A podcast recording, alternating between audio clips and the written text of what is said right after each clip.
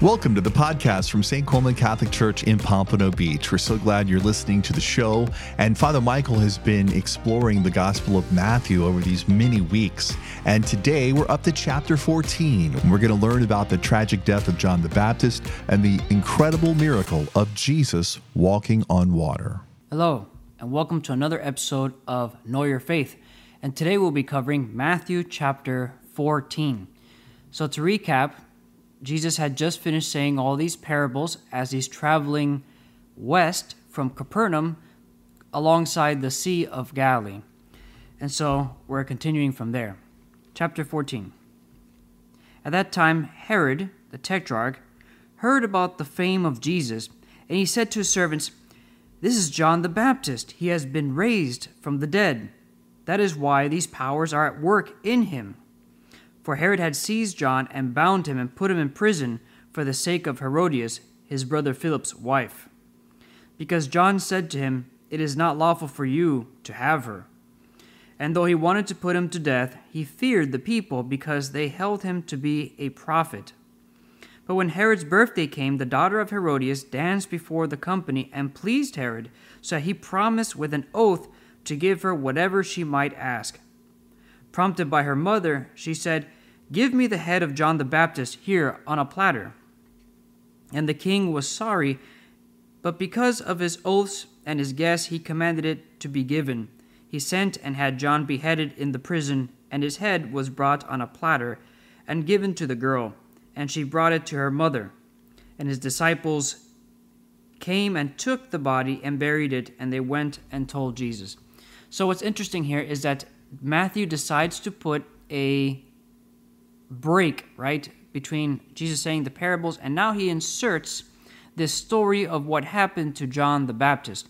I'm going to break this down because there's a lot going on here. We have Herod the Tetrarch. This is Herod Antipas, the son of Herod the Great, his father. And Herod the Great had many children. In fact, he had many women that he had children with. And in this case, we're talking about Herod Antipas. Now, Herod the Great divided his kingdom into several sections. In fact, Herod Antipas, the one that we're speaking of here, was in charge of the northern part of what used to be Herod's kingdom. And this northern part is Galilee, which is the place where Jesus lives and spent most of his ministry. The place where this, as a matter of fact, all takes place. Then you have Archelaus. Archelaus was put in charge of the southern part of the kingdom, which is the capital uh, of Jerusalem. Archelaus will eventually be deposed by the Roman Empire because he did a horrible job in running uh, the southern section, especially with all the uprisings of the Zealots. And instead, they put in place an official from the Roman government whom you will know, or you know already, is Pontius Pilate. The other one is less significant. The other one is uh, by the Transjordan over at the east side, and that is Philip the First, uh, and then, or was it Philip the Second? Oh well, not important. It's one of the Philips. And then you have uh, an, other siblings, but the half siblings, and in this case, the one that Herod Antipas is being accused of having an affair with is from his half brother, who is also known as Philip, but uh, Josephus, the Jewish historian of that time, actually calls him Herod the Second. So whether it's a Philip or Herod the Second, doesn't matter, is still uh, wrong because uh, Herod Antipas actually left his first wife and stole the wife of his half-brother, and under Jewish law, you can find this in the book of Leviticus, under Jewish law, you can only marry your brother's wife if your brother has died. In this case, Herod's brother, Herod the Second, is still alive. So we see that uh, he's being accused by John the Baptist of sinning. So as you continue, we see that Herod Antipas decided to throw this really big party. And in front of all his guests, he was so impressed by his niece's dancing, which, by the way, was probably a very sensual dance, that he promised her anything that she wanted. And so what did she do? She went to her mother, and her mother, because of the shame that John the Baptist kept pointing out that she was with Herod Antipas uh, illegally under Jewish law, she commanded her daughter to go and uh, take, of course, uh, to have John the Baptist executed, to have him beheaded, and to bring his head on a platter. Now, of course, we see that Herod felt some remorse. He did not want to kill John the Baptist. In fact, he was rather amused by John the Baptist and what he had to say. But we see that because of peer pressure and uh, because he made such a public spectacle of promising uh, his niece that he would uh, give her anything that she wanted, that she asked for, he went ahead with it uh, out of fear of what his uh, attendees might be thinking. And so we see that uh, he, of course, had John the Baptist beheaded. Uh, of course, you know, it's always interesting how, you know, peer pressure tends to make us fall into things that we oftentimes don't want to do. Now, after this story ends, we see that his, John the Baptist's disciples take the body of John the Baptist and bury it. And Matthew ends the story there. And it's interesting that it has really... it's kind of wedged into this uh, this story of, of you know the, the part of Jesus going around the shore of Galilee and telling his parables and then transitioning, as we'll see now, into the feeding of the five thousand. But it's very interesting that he decides to wedge what happened to John the Baptist at this particular time. So now we're continuing with verse thirteen. Now when Jesus heard this, meaning heard the, the death of John the Baptist, he withdrew from there in a boat to a lonely place apart. But when the crowds heard it, they followed him on foot from the towns. As he went ashore, he saw a great throng, and he had compassion on them, and healed their sick. When it was evening, the disciples came to him and said, "This is a lonely place, and the day is now over. Send the crowds away to go into the villages and buy food for themselves." Jesus said, "They need not go away. You give them something to eat."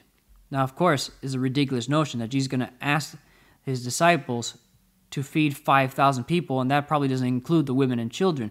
But, of course, Jesus is testing their faith, because up until this point, they've been journeying with him, and they've been seeing the miracles that Jesus had been performing. So they wanted to see how much faith do they actually place in Jesus. So, obviously, he challenges them to feed them themselves. They said to him, "We have only five loaves here and two fish." And he said, "Bring them to me." Then he ordered the crowds to sit down on the grass, and taking five loaves and two fish, he looked up to heaven and blessed and broke and gave the loaves to the disciples, and the disciples gave them to the crowds. Now, I love this because this is an obvious precursor to the Last Supper. Even the language that is used is very similar to that that Paul uses when he describes the uh, the words of, of the Eucharist, of the institution of the Eucharist at the Last Supper. We see that the word that is used to break is in the singular. He broke the bread and gave it to his disciples, exactly as it was said during the Last Supper when Christ instituted the Eucharist.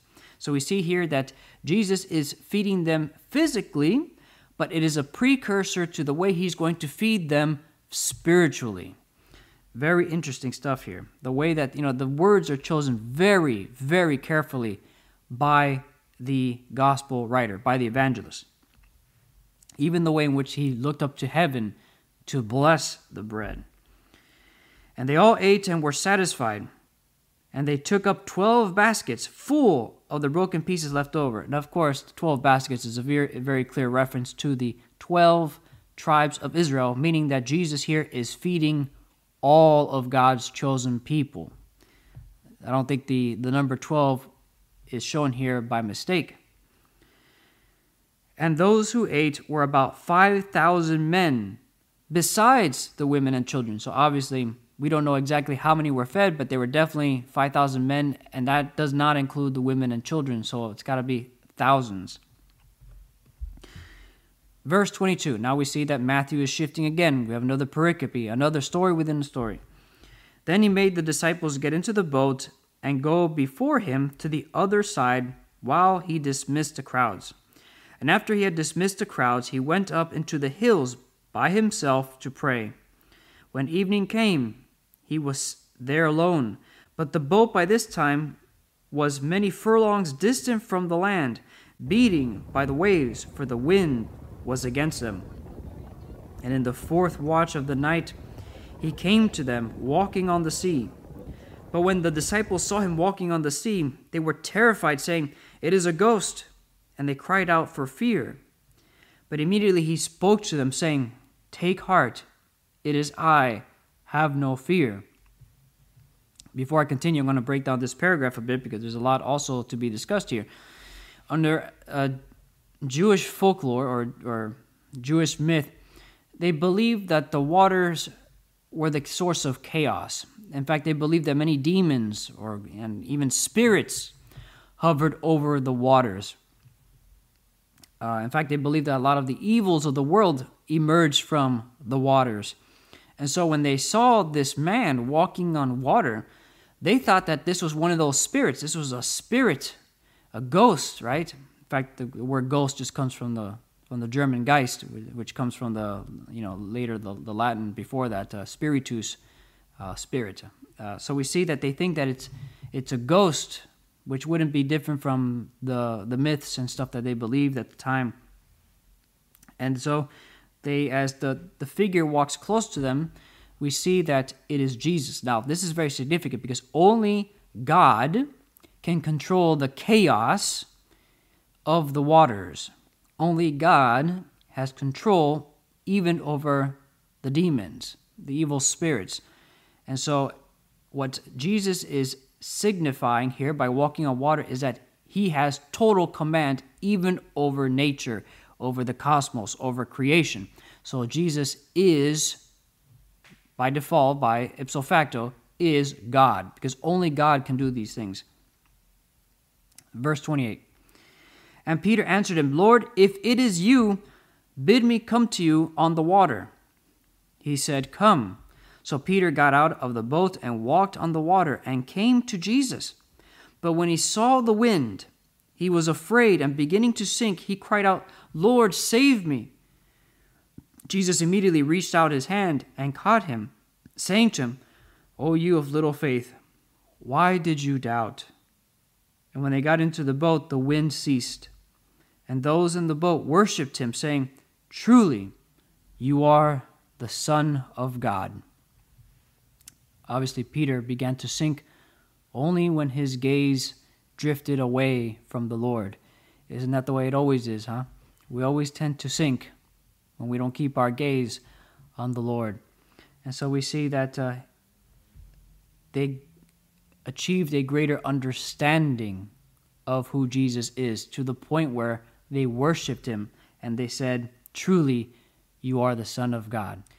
We're now at verse thirty-four.